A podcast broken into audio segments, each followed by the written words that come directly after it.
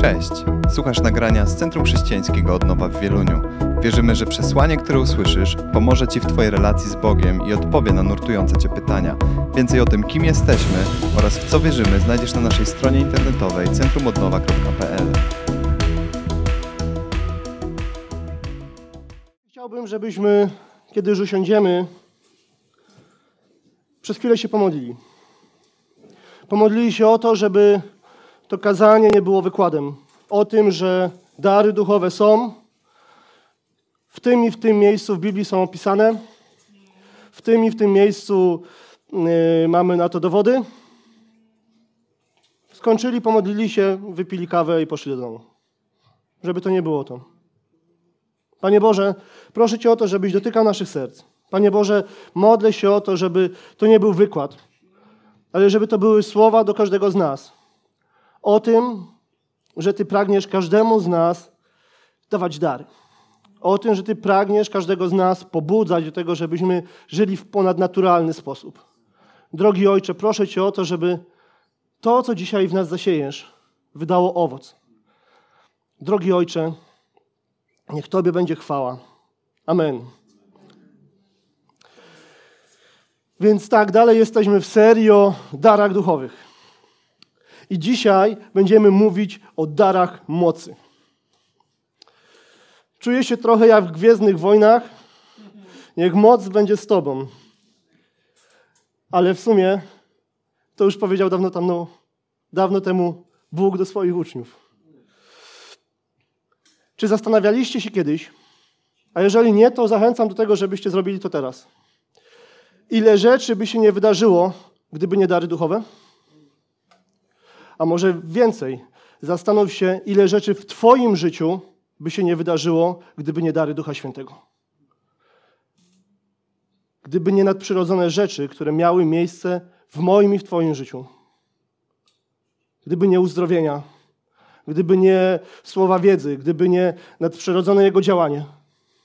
Ile rzeczy by się nie wydarzyło? Z ilu rzeczy zostalibyśmy okradzeni? Mam nadzieję, że myślenie nad tym pytaniem nie spowoduje, że przestaniecie mnie słuchać, ale że jednak pobudzi nasze serca do tego faktycznie. To jest coś, co jest pragnieniem mojego serca. To jest coś, dzięki czemu moje życie duchowe jest ponadnaturalne. Że nie polegam tylko na tym, co jest namacalne, widzialne, duchowe, ale namacalne i widzialne, ale na tym, co jest duchowe, ponadnaturalne czego nie da się podrobić. A więc tak, duchowy dar wiary znajduje się w liście darów Ducha Świętego zapisanej w pierwszym liście do Koryntian, w dwunastym rozdziale, w dziewiątym wersecie.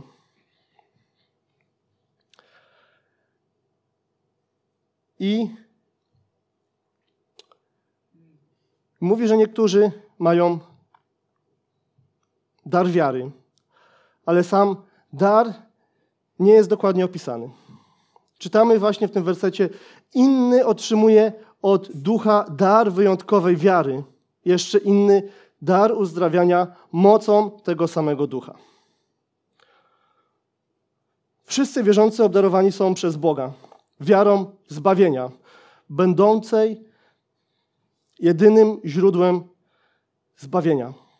Ale nie wszyscy wierzący mają duchowy dar wiary.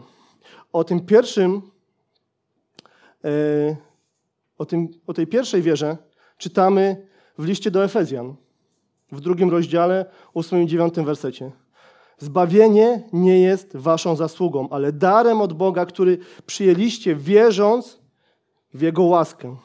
Bóg zbawił was przecież nie ze względu na wasze dobre uczynki, nie macie się więc czym szczycić. Dar wiary nie jest tym, że no okej, okay, no przecież wierzę w Boga. Nie. Dar wiary to zupełnie coś innego. Wiara w Boga to jest zupełnie inny aspekt. Ale duchowy dar wiary też zupełnie czymś innym się charakteryzuje. Przez wiarę jesteśmy zbawieni, przez wiarę w Boga, ale duchowy dar wiary wpływa na innych. Bo dalej czytamy w pierwszym liście do Koryntian, chwilę wcześniej, w 12 rozdziale, w 7 wersecie, każdy otrzymuje jakiś przejaw działania ducha dla wspólnego dobra. Dla wspólnego dobra. Czyli, po pierwsze, w tym wersecie są dwie kluczowe rzeczy. Każdy, więc jakby tutaj nasze pole manewru odnośnie wymówek dosyć się zawęża. I druga rzecz, dla wspólnego dobra. Czyli dar, który otrzymujesz, nie jest tylko dla ciebie. Czyli powiedzmy, dostajesz od Boga dar uzdrawiania. I teraz leczysz siebie tylko ze wszystkich rzeczy. No nie. Bóg to inaczej zaplanował. Jeżeli Bóg coś ci daje, to nie jest to tylko dla ciebie, ale dlatego, żeby, jak tutaj czytamy, było to zbudowaniem dla wszystkich. Dar wiary możemy zdefiniować jako szczególny, jako szczególne obdarowanie, kiedy Duch zapewnia chrześcijan o wyjątkowej pewności co do Bożych obietnic, Jego mocy i obecności. Dzięki czemu wierzący mogą znieść nawet heroiczne próby ze względu na przyszłe dzieła Boże w życiu Kościoła. O takich rzeczach, o takiej wierze czytamy w Biblii między innymi w jedenastym rozdziale listu do Hebrajczyków. Ten fragment przez niektórych jest nazywany, że to jest fragment o bohaterach wiary. I przeczytajmy, moi drodzy. Będzie troszkę dłuższy, ale wyciągniemy coś z tego, co mam nadzieję będzie dla każdego z nas zbudowaniem. Wiara jest gwarancją spełnienia się naszej nadziei i dowodem na istnienie niewidzialnej rzeczywistości. Czy tak jest? Ze względu na nią w przeszłości Bóg okazywał przychylność naszym przodkom. Dzięki wierze wiemy, że cały wszechświat powstał na rozkaz Boga i że wszystko, co widzimy, wzięło się, wzięło swój początek ze świata, którego nie widać. Dzięki wierze Abel złożył lepszą ofiarę niż Kain. Bóg zaś, przyjmując dar Abla, potwierdził jego prawość. Choć on sam umarł, jego wiara nadal przemawia, będąc przykładem dla innych. Również dzięki wierze Bóg zabrał do siebie Henocha, który nie doświadczył śmierci. Nikt nie mógł go odnaleźć na ziemi, bo został zabrany przez Boga. Ale zanim to się stało, Bóg potwierdził, że obdarzył go swoją przychylnością. Bez wiary nie można bowiem podobać się Bogu. Każdy, kto chce do Niego przyjść, musi więc uwierzyć, że On istnieje i nagradza tych, którzy Go szukają. I tutaj mała przerwa. Bez wiary nie można podobać się Bogu. I tutaj właśnie jest to rozgraniczenie między darem wiary, a wiarą w Boga. Bo jeżeli byśmy wszystko wrzucili do jednego worka, to byśmy mogli powiedzieć, że jeżeli nie mam daru wiary, no to nie mogę podobać się Bogu. Ale to tak nie jest. Tutaj jest napisane, że bez wiary nie można bowiem podobać się Bogu. Każdy, kto chce do Niego przyjść, musi więc uwierzyć. Uwierzyć w Boga. Że On istnieje i nagradza tych, którzy Go szukają. Tutaj jest mowa o wierze, która zbawia. I przechodzimy dalej. Dzięki wierze Noe zbudował okręt, aby ratować swoją rodzinę. Usłyszał bowiem o tym, co miało się wydarzyć i głęboko się tym przejął. Jego wiara stała się wyrokiem dla reszty świata, dla niego zaś podstawą Bożej przychylności. Dzięki wierze Abraham Posłuchał Boga i wyruszył do kraju, który miał otrzymać od niego w darze. Poszedł, nie wiedząc nawet dokąd idzie. Dzięki wierze zamieszkał tam jako cudzoziemiec. Podobnie postąpił Izaak i Jakub, którzy również otrzymali tą samą obietnicę od Boga. Abraham był posłuszny Bogu, ponieważ czekał na miasto zbudowane na trwałych fundamentach, którego architektem i budowniczym jest sam Bóg. Dzięki wierze Sara, która nie mogła mieć dzieci, pomimo podeszłego wieku, zaszła w ciążę. Uznała bowiem, że Bóg, który złożył jej obietnicę, jest godny zaufania. Dzięki temu z jednego człowieka, Abrahama, męża Sary, Bóg wywiódł cały naród Izraela, mimo że Abraham był już bliski śmierci. Bóg uczynił go ojcem narodu, który jest tak liczny jak gwiazdy na niebie i piasek na brzegu morza.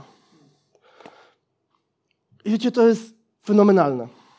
Bo czytamy tutaj na przykład o Noem, który po, poświęcił 120 lat po to, żeby budować wielki statek w momencie, kiedy ludzkość nawet nie widziała deszczu. Czy czujecie, czy spróbujecie zrozumieć, czy spróbujemy zrozumieć, jak on musiał się czuć, kiedy przychodzili do niego wszyscy sąsiedzi i mówi, co ty robisz? No statek buduję.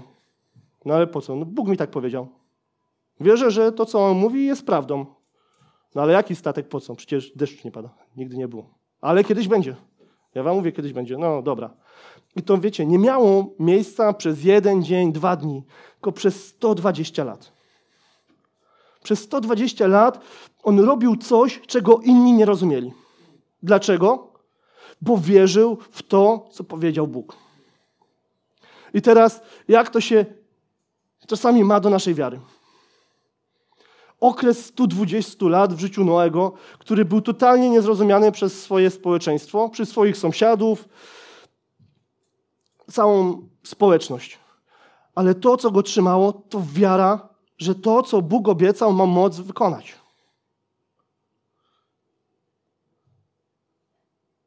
Pamiętam, że w moim życiu często tak nie było. Że kiedy coś Bóg obiecał, kiedy o czymś czytam, no to starcza to może okay, dzień, tydzień, ale 120 lat żyjąc w niezrozumieniu, opierając się tylko na Bożym Słowie, to jest naprawdę pokaz wiary. Pokaz wiary. To jest coś ponadnaturalnego. To nie jest coś, co możemy sobie porównać, że ja coś bardzo chcę. No ja bardzo chcę zbudować statek. No ale czemu to robisz? No bardzo bym chciał. Tak mi bardzo na tym zależy. Nie, to jest zupełnie coś innego. Nadprzyrodzona wiara, którą Bóg chce cię obdarzyć, jest czymś, co wybiega ponad wszystkie okoliczności, które będą działy się wokół. Które będą wybiegać ponad wszystko to, co ogranicza czas, który myśli, że to się zdarzy. Bo na przykład chciałbym, żeby to się zdarzyło teraz i czekam na to tydzień, dwa tygodnie, trzy tygodnie. Boża wiara pokazuje to, że czas się nie liczy, ale liczy się to, co On obiecał. Liczy się to, co On obiecał, bo właśnie w to wierzę. Pamiętacie Eliasza, kiedy modlił się o deszcz? Żadnej chmurki nie było, ale Bóg obiecał deszcz. Więc wychodził i się modlił.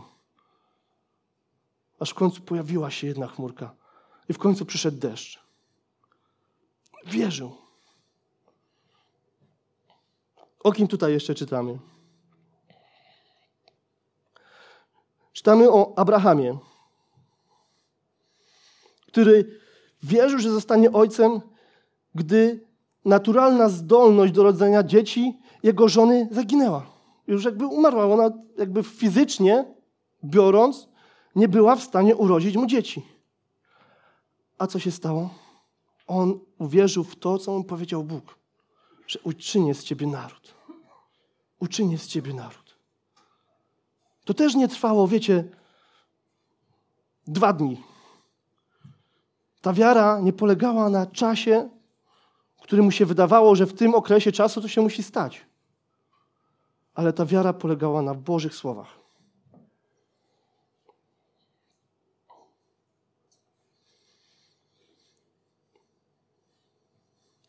Podobnie jak w przypadku innych darów duchowych. Dar wiary udzielony jest niektórym chrześcijanom, chrześcijanom aby używali go do budowania innych w ciele Chrystusa. Ci, którzy mają dar wiary, są inspiracją dla swoich braci w wierze, ukazując prostą ufność w Boga, która przejawia się we wszystkim, co mówią i robią. Niesamowicie wierni ludzie pokazują pokorną bojaźń Bożą i poleganie na Bożej obietnicy.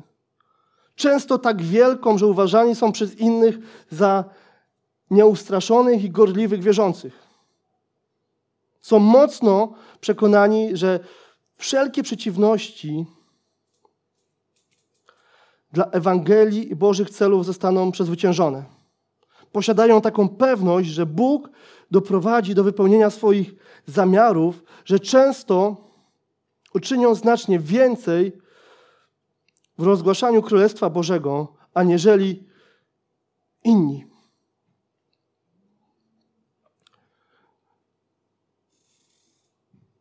Kiedy patrzymy na pierwszy Kościół, kiedy patrzymy, że chrześcijanie naprawdę byli w stanie oddać wszystko za to, co, w co uwierzyli. Kiedy byli w stanie na różnych arenach spojrzeć lwom w oczy, które właśnie na nich nacierały,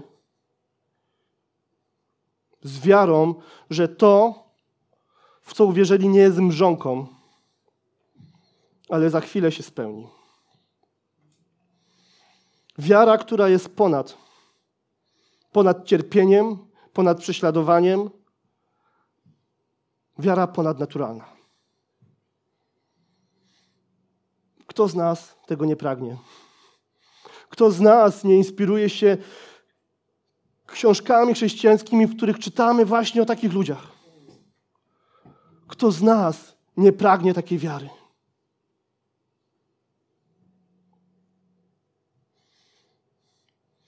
Bóg obdarzył wszystkich chrześcijan wiarą zbawienia. Duchowy dar wiary jest udzielany komuś, kto przejawia niesamowite pokłady wiary w swojej relacji z Chrystusem i kto przez swoją wiarę staje się radością i zachętą dla innych. Jak bardzo chcemy przebywać z takimi ludźmi którzy przez swoją wiarę, przez to jak wierzą, od razu emanują tym, że chce się z nimi przebywać. Ten punkt ma nazwę dar wiary. Możesz być światłem tam, gdzie inni widzą tylko mrok.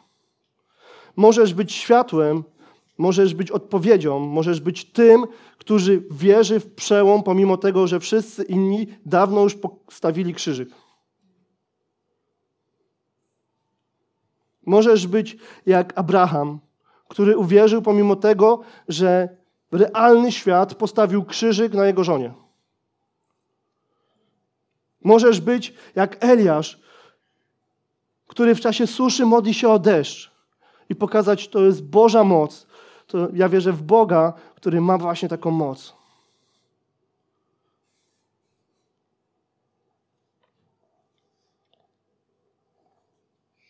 To jest właśnie dar wiary. Drugi z darów mocy, o którym chcę dzisiaj powiedzieć, to dar uzdrawiania. Możesz dać komuś coś, czego nikt inny nie ma. Dzieje apostolskie, trzeci rozdział od szóstego do ósmego wersetu. Tymczasem Piotr powiedział: Nie mam srebra ani złota lecz daję Ci to, co mam. W imieniu Jezusa Chrystusa z Nazaretu wstań i rusz z miejsca. Następnie uchwycił go za prawą rękę i podniósł. Wtedy człowiek ten natychmiast odzyskał siłę w stopach i kostkach, podskoczył, stanął na nogach i ruszył przed siebie. Wszedł razem z nimi do świątyni, a tam chodził dookoła, podskakiwał i wielbił Boga. Duchowy dar uzdrawiania jest ponadnaturalnym przejawem działania Ducha Bożego, który poprzez cud przynosi uzdrowienie i uwolnienie od chorób lub niemocy. Jest to moc Boga, która niszczy działanie grzechu lub demona w ciele człowieka, takiego rodzaju uzdrowienia dokonywał Jezus czy jego uczniowie w dziejach apostolskich. Dar uzdrowienia właśnie jest opisany w tym dwunastym rozdziale, w dziewiątym wersecie w pierwszym liście do Koryntian, który czytaliśmy na początku.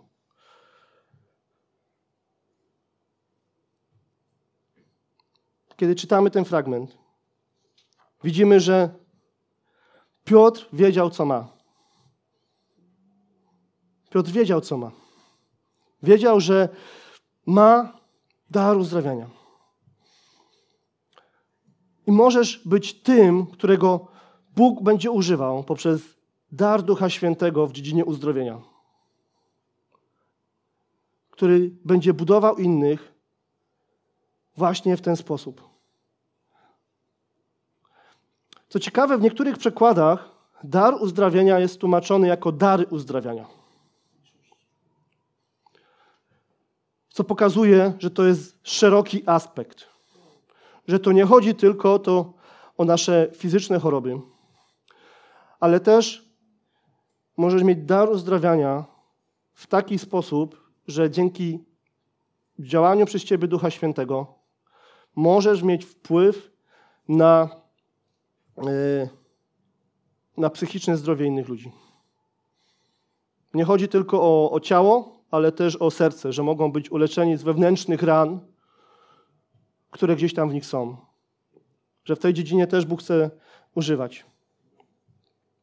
Także dar uzdrawiania przez konkretnych ludzi jest wspaniały. Jest czymś, czego, co Bóg pragnie, żebyśmy o to zabiegali. Jest dla budowania Kościoła, który ten dar pokazuje, że Bóg uzdrawia, Bóg ma moc, Bóg potrafi czynić cuda przez innych ludzi. Co ważne, nie skończył się z odejściem apostołów, ale jest dalej. I dalej niesamowicie Bóg używa ludzi w ponadnaturalny sposób.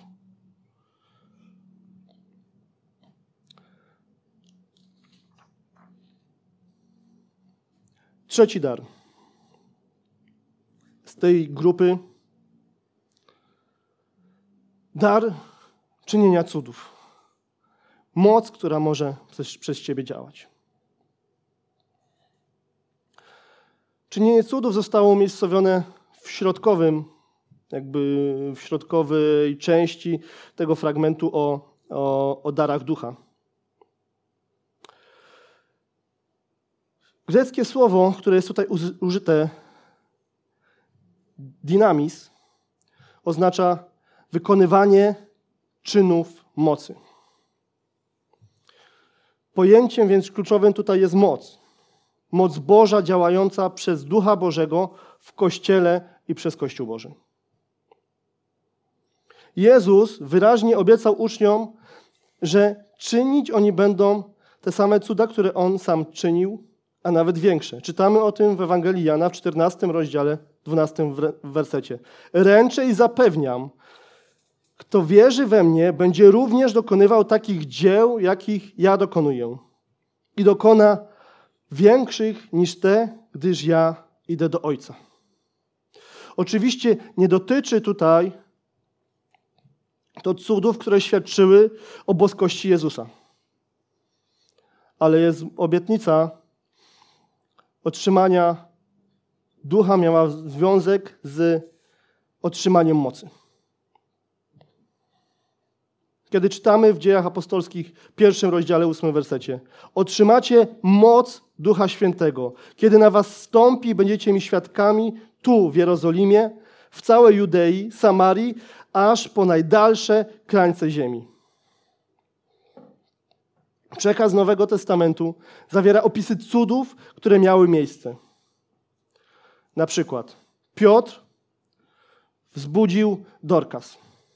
I czytamy o tym w Dziejach Apostolskich w 9 rozdziale, od 39 do 40 wersetu.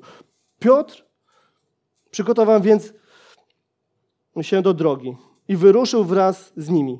Gdy przyszedł na miejsce, Doprowadzili go do sali na piętrze, gdzie obstąpiły go wszystkie wdowy. Płakały i pokazywały mu suknie oraz płaszcze zrobione przez Dorkas, gdy jeszcze żyła wśród nich. Wtedy Piotr usunął wszystkich, padł na kolana, pomodlił się, a następnie zwrócił się do ciała i powiedział: Tabito, wstań. Ona zaś otworzyła oczy, gdy zobaczyła Piotra, usiadła. Widzimy wspaniały cud. Widzimy, że rzeczy się działy.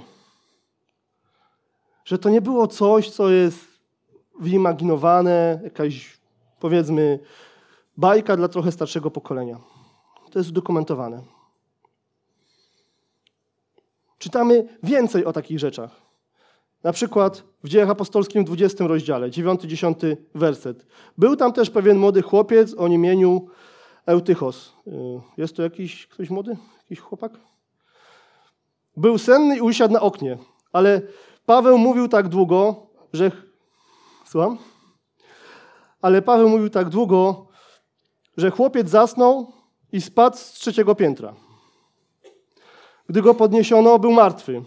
Paweł zszedł, przypadł do niego, otoczył go ramionami i powiedział: Przestańcie rozpaczać, jego dusza jest w nim. To było niesamowite. Kiedy widzieli cuda na wasze oczy. Co więcej, my dzisiaj również możemy widzieć cuda. Zanim przejdę do kolejnych fragmentów, chciałbym poruszyć pewną kwestię. Może wy tak nie macie, ja tak na przykład mam, że kiedy Duch Boży do czegoś mnie pobudza, żebym coś zrobił, zawsze jest pytanie, a co jeśli się mylę? A co jeśli to jest nie to? A co jeśli to są moje wymysły? A co jeżeli to jest tylko moje chcenie? Czy ktoś z Was tak coś, takie coś miał? A co jeśli? A co jeśli? I boimy się. Boimy się i często zatrzymywałem się w pół kroku, zamiast pójść za tym, co Duch Święty chce zrobić. Zastanawiałem się, aż rzecz przeminęła i potem został tylko ten niesmak, to poczucie niespełnionej misji, to poczucie zawodu. A co jeżeli? A co jeżeli faktycznie Duch Święty chciał coś uczynić? I często stajemy w takim miejscu, w którym staramy się okopać. Okej, okay, Biblia mówi o darach duchowych. Biblia mówi o tym, że każdy z nas ma jakiś dar, który Duch Święty chce mu dać. Ale kiedy przychodzi Duch Święty z tym, żebyśmy gdzieś poszli, często zostajemy w blokach startowych. Nie ruszamy. Dlatego tak bardzo potrzebny jest nam dar wiary, od którego zaczęliśmy. Bo to, to nie jest coś, co ja chcę, żeby się wydarzyło, tylko to jest coś, co Bóg obiecuje, że się wydarzy.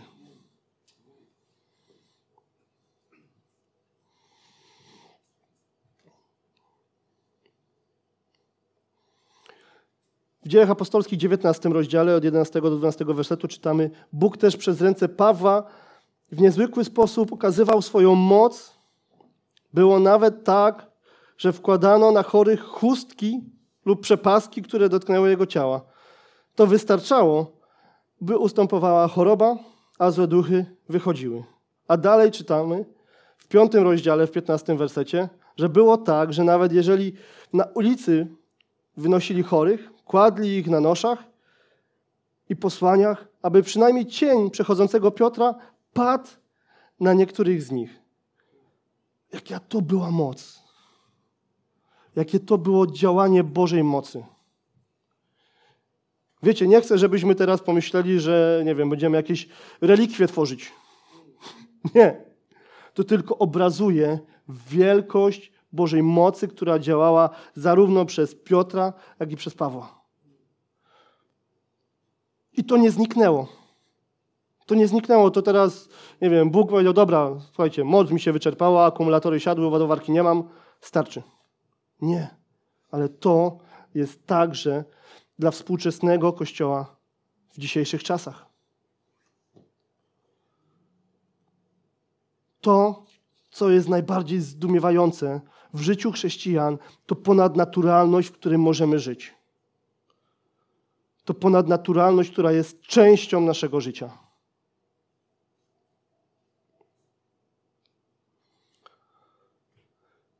Grace Hopper powiedziała kiedyś takie słowa. Stojący w porcie statek jest bezpieczny, ale statków nie buduje się po to, aby stały w portach. Kiedy przygotowywałem się do tego kazania, właśnie te słowa, myślę, że z inspiracji Bożego Ducha przyszły mi przed oczy. Bo myślę, że są wśród nas osoby, które są stojącym statkiem w porcie, które pragną czuć się bezpieczne, nie wychylać się, nigdy nie wychodzić w morze, nigdy nie próbować zmierzyć się ze sztormami w swoim duchowym życiu. Stoimy bezpiecznie w porcie, czytamy o tym, co się może dziać, wiemy, że takie coś jest, ale nie chcemy podnieść kotwicy i wyruszyć za tym, co Bóg wkłada w nasze serca, co Duch Święty chce czynić przez nasze życie. Boimy się, że może jednak te fale będą zbyt duże dla naszego statku. Boimy się może, że zatoniemy. A co, jeżeli nic się nie stanie? A co, jeżeli nic nie będzie się działo? Spójrz na Noego. 120 lat. Myślicie, że sobie nie zadawał pytań? No okej, okay. ale że nic się nie stanie? Ale zawsze to, co było wyżej, była pewność w Boże Słowo, które było w jego sercu, w to, co Bóg do niego powiedział. Chciałbym dzisiaj zrobić bardzo krótkie i konkretne wyzwanie. Wstańcie, jeżeli możecie.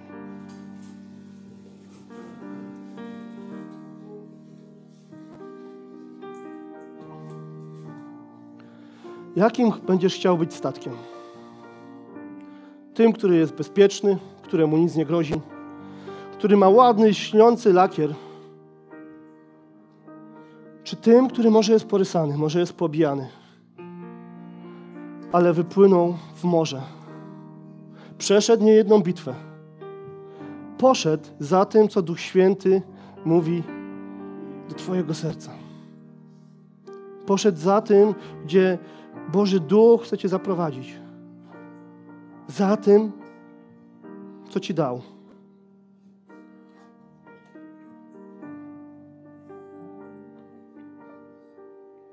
Może kiedy przyjdą pytania, a co jeżeli nic się nie stanie? To może będziesz pamiętał o 120 latach. Może będziesz pamiętał o czasie, które, który miał na który czekał Abraham, zanim coś się wydarzyło. Okej, okay, może teraz nic się nie stało, ale nie jest powiedziane, że zawsze tak będzie.